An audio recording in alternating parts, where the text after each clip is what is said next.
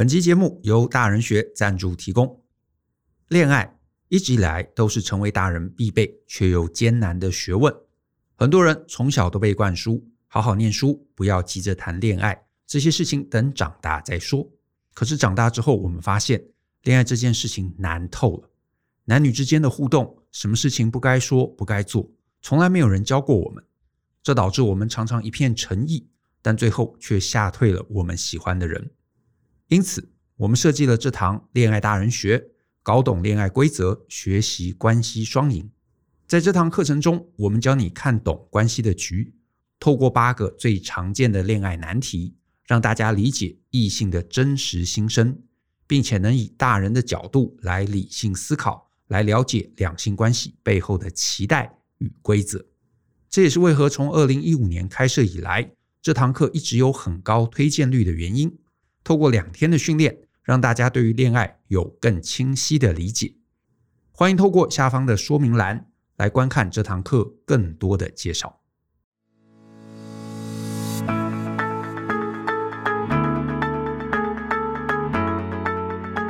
欢迎收听大人的 Small Talk，这是大人学的线上广播节目。我是 Joe 张国阳。大人学啊，是个分享成为成熟大人必备学问的知识平台。我们长期分享职业发展、人际沟通、个人成长、商业管理以及两性关系等等的人生议题。那欢迎大家可以多多关注。那在今天的节目中啊，我本来是想要延续上一次啊，我们上一次提到这个韩国的一个实境节目嘛，叫做《换乘恋爱》。那本来呢，我想继续延续来谈，在其中啊有一个还蛮值得一提的这个恋爱情境。可是呢，因为有几个朋友啊，他留言给我，他们反映说啊，就是这个实境秀其实是有点长啊，总共十五集，然后甚至是后面有些集数啊是要两个小时甚至三个小时。那一个礼拜啊，要把这整个十五集全部追完，对很多人而言啊，真的是有点困难。那他们又不想说呢，哎，这个呃，我们的 podcast 出来之后，还要很久很久之后才能听，所以呢，我就决定啊。那我就呃这一集啊，我先讲一个别的议题啊，我多给大家一些这个反应的时间啊，多给大家一周的时间来看这个实境秀，所以呢，我会等到下一个礼拜的节目呢，我再回头来谈谈这个普贤还有浩明他们这一对啊，他们这一对其实有蛮多东西，我觉得还蛮值得讲的啊。那在这个礼拜呢，这个中间啊，让大家看节目的中间呢，我呢就先来回应一封读者的提问。那这个读者的提问呢，也就之前写到我们 Podcast 信箱的这个提问哦。那呃，这封信它是署名是叫做露露好的一个听众。那我呢，先很快念一下啊，他的信件内容。他写说呢，呃，大人学的 Joe and Brian，你们好。那一直以来呢，都很喜欢听你们关于职场的见解与分享。那我是文科背景毕业，那因为工作经验啊，关系涉及到品管相关的知识。那工作以来呢，我时常处于焦虑、还有忧虑啊、不安的这个忐忑心情上面。那这其中有各种原因。那其一呢，就是我身边啊有各种理工背景的人在旁边，那感觉他们呢都有一定的这个知识，还有擅长的这个能力。那他们在工作上面的适应期啊也更快。那我呢，通常适应期啊就比较长，而且呢，只要换了工作，前半年啊几乎都有离职的念头。那我也会调整心态啊，问自己到底想要的是什么。可是通常啊，都是钱啊，都是因为负担，因为经济负担而选择留下。可是呢，钱越多，当工程师好像也没有感觉比较满足，还有快乐，反而呢带来很多的怀疑还有痛苦。那对于工作的成就感啊，也真的不多。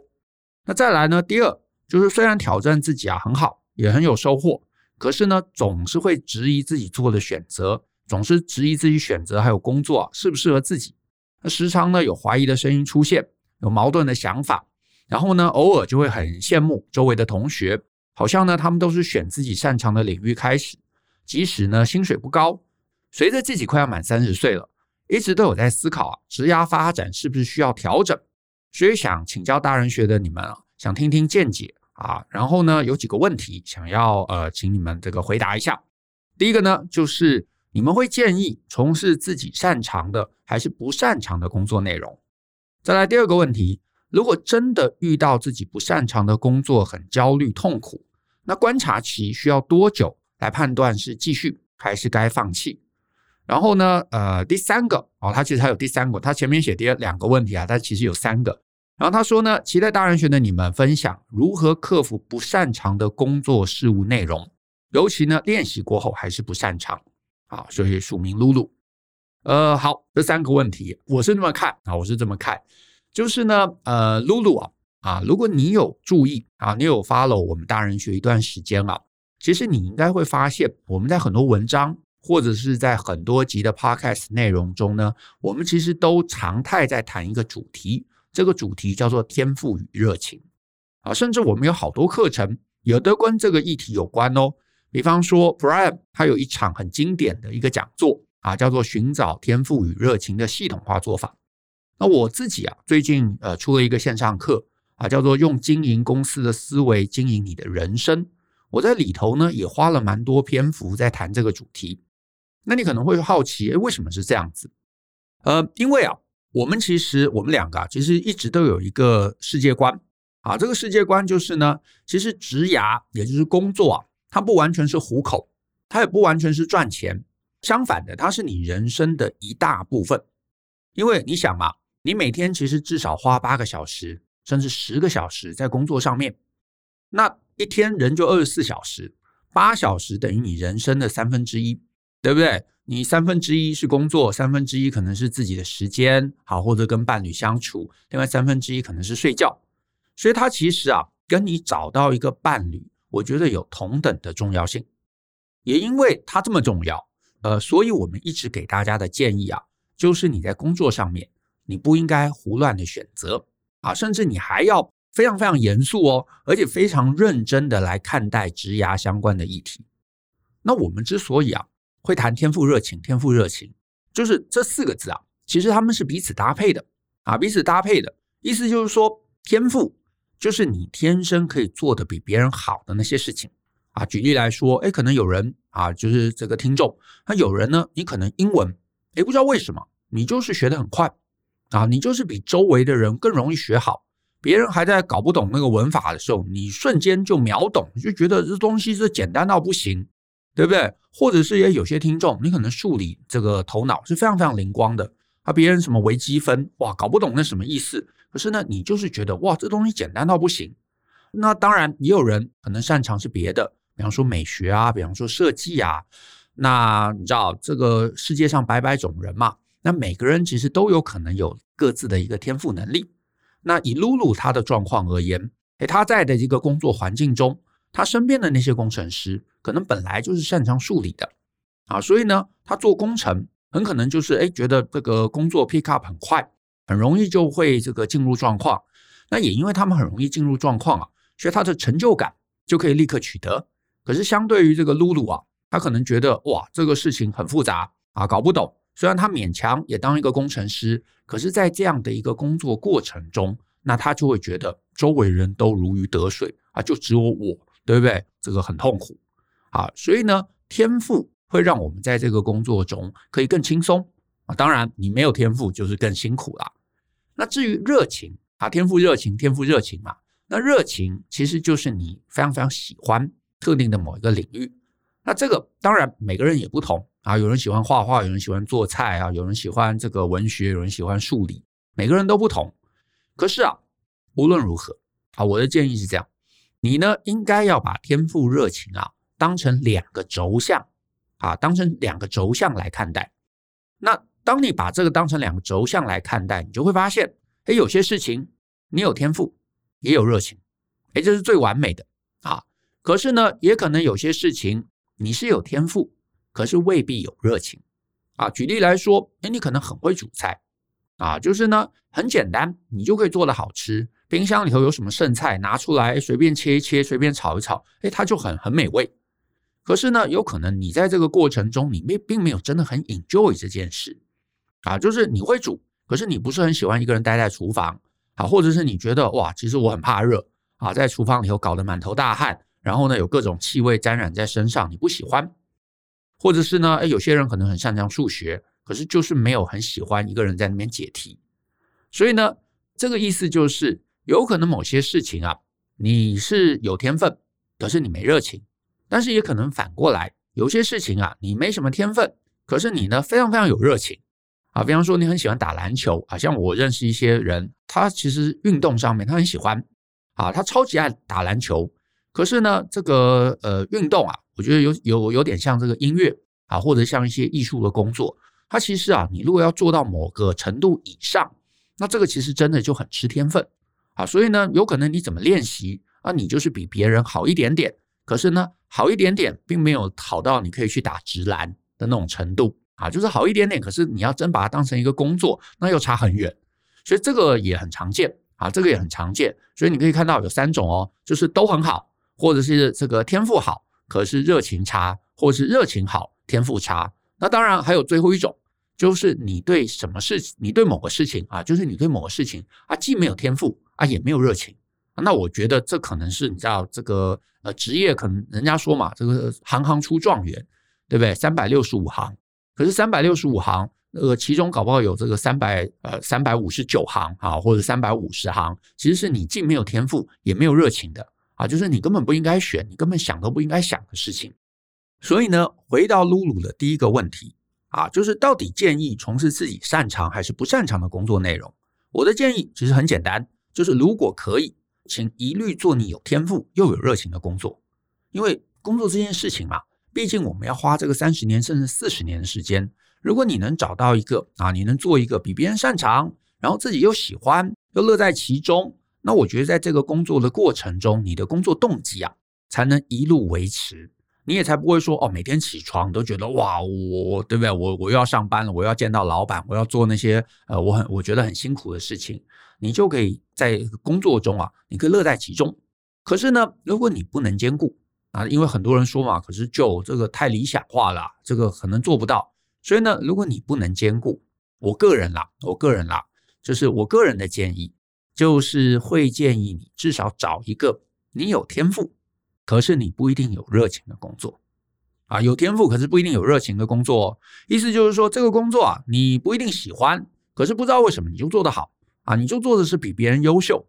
也因为你做的比别人优秀，你擅长，所以你最少啊是比较容易做出成绩的。而且呢，这个有时候很很有意思，就是你在一件事情中做出成绩了，你搞不好也会在其中啊慢慢感受到乐趣啊。就拿我自己的例子吧，就拿我自己的例子，我现在的工作其实有一大部分是要讲课啊，可能是线上课程，或者可能类似 Podcast，甚至类似呃，甚至我们会有一些实体的课程。啊，可能是公开班，可能是我们会到企业里头去授课。可是啊，我其实从小都没有立志要当老师啊，我这个压根没有想过我要上台上课啊。那真的到现在，我对上台这件事情啊，也也并没有什么你知道很强烈的热情。因为有些人会觉得哇，上了台能够看到很多人，对不对？然后就觉得全身这个呃很兴奋。我其实没有啊，我从来都没有这样的一个状况。然后另外，我也不觉得。啊，我也不觉得我上课这件事情啊是有什么这个很强大的天赋啊。我本来就不是那种什么搞笑挂的啊，不是上台就可以把大家逗得这个嘻嘻哈哈。但是呢，我发现，哎，我自己对课程设计啊是蛮擅长的，也因为还蛮擅长这件事情，然后我发现啊，我设计出来的课程其实会让很多人上完之后觉得哇很有启发啊，用一个从来没想过的角度切入。让他们感受到一些他过去可能没想过、没看过，然后不理解的事情。然后呢，在这个过程中，一开始就是觉得，哎，这是工作的一部分嘛。可是随着我发现，哎，我其实还蛮擅长课程设计，而且呢，这个设计出来的课程会让很多人觉得他学得很好，学得通透，然后呢，很有启发。所以我在这个过程中，我也会被感染到，因为我发现，哎，这些人被帮助到了嘛，然后看到他们真的有改变了，哎，我自己也会觉得很有成就感。觉得很开心，然后也因为这样的一个成就感，因为开心，我就会想说，哎，我可以再多设计一堂不一样的课啊，我可以再怎么样调整一下，让这个课程变得更有启发。所以呢，就算到现在啊，我对于上台这件事情还是不会觉得很兴奋、很期待啦。可是呢，至少我不会讨厌了啊。就是过去啊，我第一次上台的时候，我会觉得哦，上台好可怕，我好，我我我不想做这个事情。可是到现在，哎，我不会排斥了，我不会讨厌了。所以我觉得这其实是一个天赋啊，慢慢改善热情的例子。所以这也是我个人啊，对很多年轻的朋友，就是哎，你如果不能兼顾，你至少选一个你有天分，然后你现在可能啊，就是你至少不讨厌呐，你不讨厌，可是你可能也没有很大的一个成就感，你也没有很喜欢，可是有可能你做着做着做着，你慢慢就会觉得，哎，我在这个过程中啊，做出乐趣了，那我觉得这是很棒的。那可能有人会说，那剩下两种呢，对不对？没天赋有热情，或者没天赋没热情。我个人呐、啊，我个人是觉得，如果可以啊，都避开了啊，因为你想啊，你有热情，可是没有天赋的，如果可以，你就把它当兴趣就好。像前面提到这个打篮球嘛，你很喜欢打篮球，那周末你偶尔找一些朋友，大家一起打打啊，这个交流交流，然后呢，打完大家去吃个饭，哎，我觉得这一定会很开心的。可是呢，你如果说，哎，我我很有打篮球的这个热情，我怎么努力我都没有办法比别人好。就算啊，你拼死勉强进了这个职篮，可是呢，你就会发现嘛，周围人都是怪物，他们可能练习的时间跟你一样，他跟你哎，可能也都是都有在苦练哦。可是他的天分比你强，他就是比你厉害啊。那你怎么练习，最后发现都差人一截。那我觉得啊，这个最后啊，你的热情也会被消弭掉。不过呢，这个也稍微退回来。就是呢，如果你啊也没有真的想要成为那个领域的 number one，或者是你的这一个热情之所在啊，它其实没有那么的仰赖天分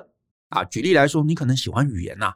啊，虽然自己可能不是语言天才，然后呢，你学的过程中可能也也是有点艰辛，可是因为呢，你愿意苦练，所以你至少会比周围的人好。啊，就是你要跟那些语言大师比，可能比不过，可是你至少会比这个周围的人好一些啊。比方说，你英文就是比周围的朋友啊或者同事都好，日文就是比周围的朋友同事都好。那你要以这个东西当成你的工作，诶，可能也不至于太糟糕，对不对？因为这个你不用赢过所有人嘛，你只要赢过部分人，他还是可以当成是一个好的职业来源啊。可是呢，可是呢，无论如何啦。你没天分也没热情的，那我个人就建议你就避开啊，因为你做不好，然后你也不想学，学的过程中你也不快乐，那你做个三年五年，我猜啦，你多半也不会在这个领域中成长。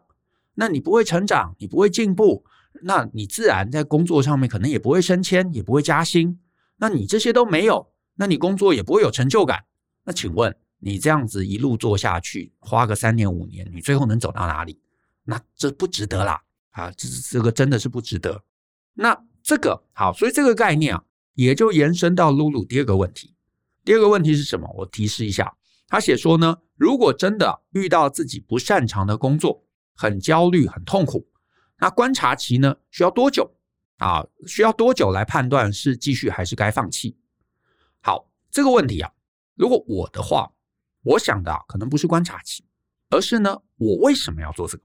以及我有没有什么方式能够改变？我能不能稍微尝试用我这个擅长的方式，来在这个工作中呢，创造某种优势啊？比方说，我刚刚提到讲课嘛，我自己大概二零零四年还是零五年，一开始是被呃当时上班的老板啊要求我去这个上台，因为我们当时是一个软体公司啊，所以呢会接一些这个教软体的一个一个一些活动，所以呢他就派我去。那我当时就想说，哎，我不擅长上台啊，啊，我也不是很会讲笑话嘛，然后我也不太会这个面对陌生人啊，那我我我我我到底该怎么办？那我就想说，既然我不擅长这些，那我就不要去做那些我不擅长的啊。就是有些讲师嘛，他可能在台上会讲很多笑话，对不对？然后把大家逗得很开心，然后呢讲很多这个呃这个业界的一些秘辛。我想说啊，这个不是我擅长的啊，那我如果去模仿他们。那我一定是吃力不讨好，而且我也会在台上，我自己觉得很辛苦。可是呢，我想说呢，诶，既然大家来上课，上课总有很多目的嘛，一定有些人他是想要扎扎实实的，他想要把这个软体学好，他也不在意讲笑话啊，他也没有特别想跟这个讲师或者大家闲闲聊。那我那个时候就想说，诶，我能不能啊？因为我知道我自己比较会这个整理，比较会系统化，比较能够有条理的把一个东西说好。那我就想，好吧，那我就好好扎扎实实的啊，把之前过去那个比较不扎实、靠笑话填充的这个课程教材啊，整个大翻一遍。然后呢，我把这整个课程的这个内容啊重新设计，让一个对这个软体有兴趣，可是呢从来没有接触过的人，完全不懂的人，他可以怎么样在这个整个啊两天的时间之内，他可以简单的听懂，他可以快速的学会。然后呢，我甚至设计了一些教案、一些 case study 的东西，让大家呢，诶，可以投入、可以操作、可以理解。然后呢，就完全不要讲笑话。结果我发现，诶，这也可以啊，也 OK 啊。然后大家上课的过程中，他们也觉得他们有学到东西。然后他们融入在我设计的这个案例还有这个情境之中，他们自己同学就聊得很愉快。那老师就不用讲笑话嘛，我就不用想着怎么炒热气氛，啊，我就轻松了。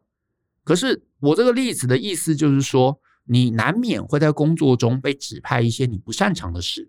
可是你总有一些你擅长的能力。那你能不能用你擅长的能力，把这整个情境引导到对你有利的处境中？啊，意思就是我不擅长的，我能不能用擅长啊来创造什么优势？那如果真的、真的、真的、真的，你发现我怎么做都不行，那你再思考一下，你是不是应该直接换去一个你擅长的地方？我我印象很深啊，是 Brian 他在他那个天赋热情的讲座中，他其实有提到很多工作，其实你知道都是当事人。因为他的天赋热情有意识的创造出来，比方说他当时讲到一个很呃让我很印象深刻的例子是那个猫保姆，有些听众有听过，那你就发现，诶，其实是这样子，就是有些职位一开始其实根本不存在在世界上，或者有些职位它的做事方式、它的内容，其实一开始也不是别人界定清楚的，诶，可是我在这个环境中，我有一些我擅长的方式，我能不能去引导大家？让我这个擅长的方式能够去发挥长才，或者是我能够用我擅长的方式去创造，去无中生有创造一个服务出来。那我觉得这搞不好其实会更，你知道，会比这个你知道观察期或者我该不该逃走来得更具体啊，来得更具体。所以我其实蛮建议啊，如果你是一个对职涯苦恼的朋友，你搞不好可以参加一下 Brian 这场讲座啊。而且我们呃，就是今年呐、啊。我们为了这个方便海外听众，因为其实还蛮多海外听众想听这场讲座，所以我们也加入了一个直播的选项啊。然后明年年初会有一场，所以呢，如果你有需要，真的强烈建议你不妨参考一下。那再来第三个问题啊，就是呢，期待啊，他提到说，期待大人学可以分享如何克服不擅长的工作事务内容。这个啊，这里我觉得还有一个可能性，我也顺便提一下，就是呢。有时候我们不擅长某个事情，它其实跟天赋热情无关哦，它跟天赋热情无关哦，它很可能纯粹就是我没有学习，没有掌握到诀窍。比方说，有些工作知识啊，不知道跟知道，这是你知道天壤之别的一个差异。就是也不是我笨啊，也不是我不擅长，纯粹只是我不知道方法，所以我用的笨方法，用我直觉的笨方法。可是呢，如果我有人教我啊，我去找一个老师，或者有前辈愿意教我。我把这个方法学会了，我会突飞猛进，我会突飞猛进。像我自己啊，这个一开始做专案，诶，我也不太会排程，而我自己就土法炼钢做一些规划。然后后来人家教我，哦，其实你排程中间有一些诀窍的，甚至教了我这个所谓动态排程的软体。诶，我忽然发现，哪怕是几百个、几千个的这个内容的工作，诶，我都可以在很短的时间把它规划好。所以这个就是会跟不会的差异。而且会了，我还发现哇，做排程这件事情很有乐趣，我还在其中找到我的天赋热情啊！所以呢，这个我觉得真的很多领域是都是这样，专案管理也是这样。因为以我自己的经验，我后来跟很多 PM 我聊天，我发现其实真的大部分的 PM，其实我们进了职场，也没人真的教我们专案该怎么带，对不对？所以我们大部分人也真的就是土法炼钢。可能在纸上面画，拿一个笔记本做专案规划，啊，或者是复杂一点，可能有一些简单的小软体，甚至拿 Excel 来做一些规划，然后就觉得哦，专案真的很复杂，人也很复杂，很多变动，老板有各种想法，对不对？有各种问题，所以常常可能做的过程中，你就会觉得哇，专案常常卡住，然后碰到很多问题，你不知道怎么解，那是不是我没有天分，我不应该做这一行？可是真的，像我们有一系列专案管理课，很多人上完课之后发现，哦，原来其实可以这样子面对变动，原来可以这么规划，原来面对利害关系人，我可以这么思考，我可以这么去事前的来做一些事情去访谈他，原来访谈是有访谈的方法，所以这些课程很多人上完之后，他忽然发现专案管理有趣的点在哪？因为我自己啊，在这个专案的环境中做了二十年，我觉得哇，专案很好玩。可是我也知道很多人会觉得哇，专案很可怕，因为每天好像都有一些地雷会爆。但是这其实真的都跟方法有关，这个跟天分无关。你会了方法，就算你天分平庸，你都可能可以把工作某些工作做得好。我觉得专案是这样，那我相信很多行政事务的工作，甚至一些工程的工作，我觉得也都是如此。你有时候只是不懂方法，而不是你没有天分。所以呢，如果可以，你搞不好找个人，找个前辈来彻底的来带你，把这个工作必须要的方法学会。那搞不好这个学会之后，你就发现你如鱼得水啊，如鱼得水。好，所以呢，我们这边啊，简单的总结一下：如果你工作真不擅长，做得很痛苦，我觉得第一个思考，第一个思考有没有机会针对这个问题去学方法，不管是去你知道找前辈。或者去在外面找一些课程啊，我们大人学有很多课程，不过都是针对管理类的啦。但是呢，这些课程你学了，你听了，然后你立刻用用看，用在你的工作中，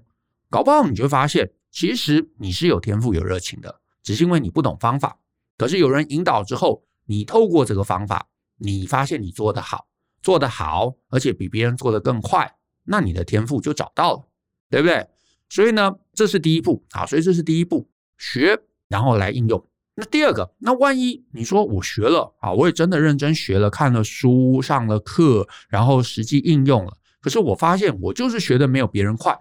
啊，我就是在这一方面好像就是你知道不擅长。那确实有可能你的天赋真的就不在这里。那我的建议就是，与其你继续事倍功半，那你还不如来想想看，那什么是我真正能发挥天赋热情的地方？你找到那个地方，你搞不好一切问题也是迎刃而解了啊！所以呢，大概就这两个思考方向。所以你发现，哎，你不擅长，那真的也不要浪费自己时间啊！因为你说什么适应期、观察期，我的意思说，你观察，假设啦，你学了，我随便举例，你学了专案管理，你发现哇，我还是没办法把这些问题解得很很漂亮，解得很好。那当然，这些问题有可能啊，比方说你先先学排程啊，先学规划。我发现哇，老板还是很多想法。那你学利害关系人，学很多其他这些处理人的问题。你假设你觉得你自己有进步，问题越来越小，问题越来越容易处理，那表示诶，你可能不是天赋热情的问题，你可以继续多待一段时间啊，继续观察。可是你发现哇，学了很多东西，所有问题还是你知道一个头两个大。而且我学了，我发现别人进步很快，我进步很慢。那这有可能真的是天赋热情的问题。那你再给自己更长时间，我觉得那也无解啊！甚至是在这个过程中，你发现其实我我的天赋根本在别的地方，我好好善用这个天赋热情，我可以赚更多钱，我可以更有成就感。那我会觉得你也不一定非要在这个领域啊，在原来的领域中一直拼，一直拼，一直拼，一直拼，好，这样拼下去也不一定对你比较好。所以呢，从这两个角度来切入，搞不好露露啊，你就可以比较知道接下来自己人生的选择啊该怎么办。好，那。我们今天也提了啊几堂课嘛，所以我也在这边稍微建议一下，就是如果你需要啊，如果你需要，就是你在这个你知道人生职涯的过程中，你发现你始终不知道自己的天赋热情在哪里，完全不知道，完全找不到，那我真心建议你可以参考一下 Brian 这场讲座，他这场讲座的代号叫做 S 零零三，名称叫做寻找天赋与热情的系统化做法。然后呢，这场讲座还有一个搭配的规划课程。啊，那这个代号叫做 V 零零五，职涯线上规划工作坊。那这几堂课啊，我觉得对于职涯迷惘的一些年轻朋友啊，应该都可以起到一些作用。好，那我们今天啊，节目就到这边，谢谢大家的收听。那如果呢，你喜欢我们的节目啊，欢迎分享给亲朋好友，大家一起相信、思考、勇于改变，学习成为成熟大人的必备学问吧。那我们下次见喽，拜拜。